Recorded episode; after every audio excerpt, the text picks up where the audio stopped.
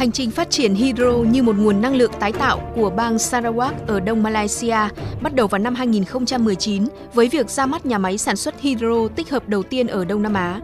Các nhà quan sát cho biết, với nguồn cung cấp nước và thủy điện giá cả phải chăng, bang này có vị trí thuận lợi để thúc đẩy xuất khẩu hydro.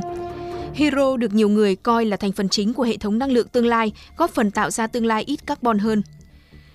Thủ hiến Sarawak Abang Johari Open tin rằng năng lượng hydro sẽ đóng một vai trò quan trọng trong tương lai của ngành vận tải vì công nghệ mới giúp giảm chi phí sản xuất.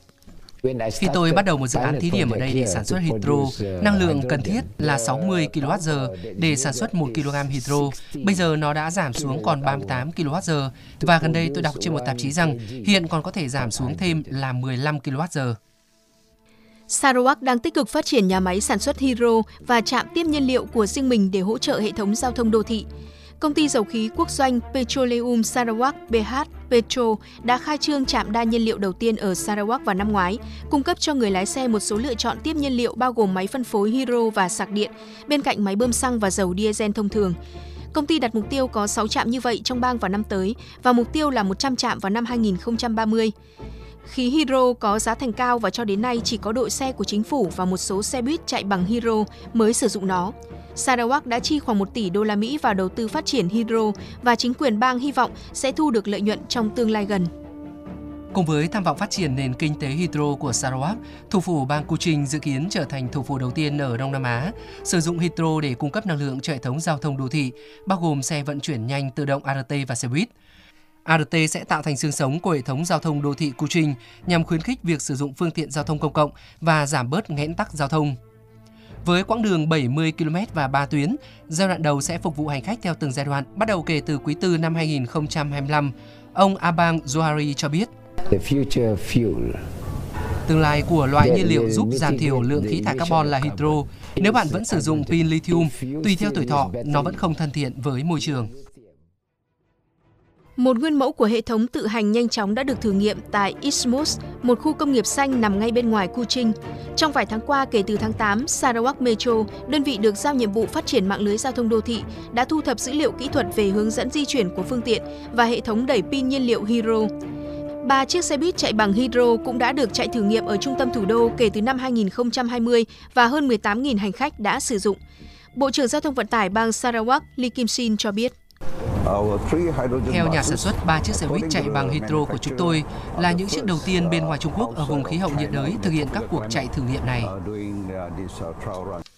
Ông cho biết thêm, những chiếc xe buýt này cũng có nhiều ưu điểm như có thể chạy được khoảng 250 km trong một lần đổ nhiên liệu. Đối với xe điện EV, vấn đề với pin là sau khoảng 5 năm pin sẽ hết tuổi thọ.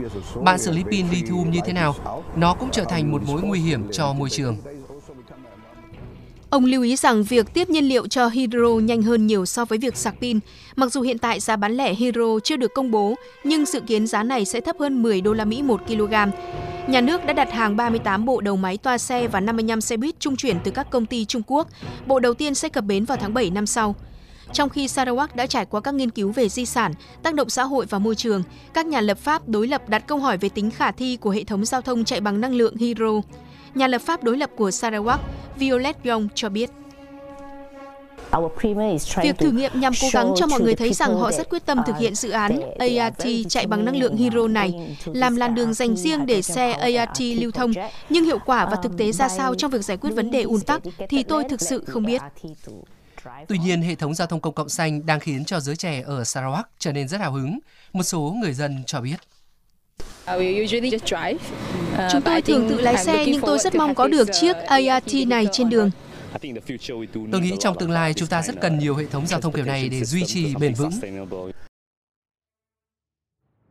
Quá trình chuyển đổi sang năng lượng xanh của Sarawak không chỉ giới hạn ở đất liền, họ cũng đang cố gắng sản xuất nhiên liệu hàng không bền vững từ tảo và methanol xanh để cung cấp năng lượng cho ngành vận tải biển.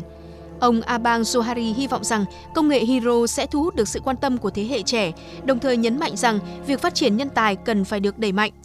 Các kế hoạch đang được tiến hành để cung cấp giáo dục đại học miễn phí cho người dân Sarawak, trang bị cho sinh viên những kỹ năng phù hợp để thúc đẩy nền kinh tế xanh.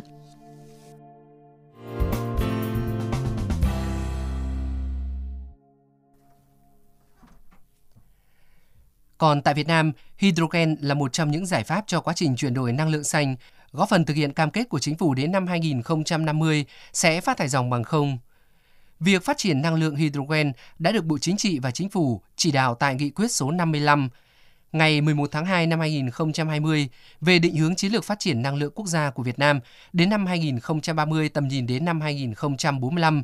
Cụ thể là thực hiện nghiên cứu công nghệ, xây dựng một số đề án thử nghiệm sản xuất và khuyến khích sử dụng năng lượng hydro phù hợp với xu thế chung của thế giới.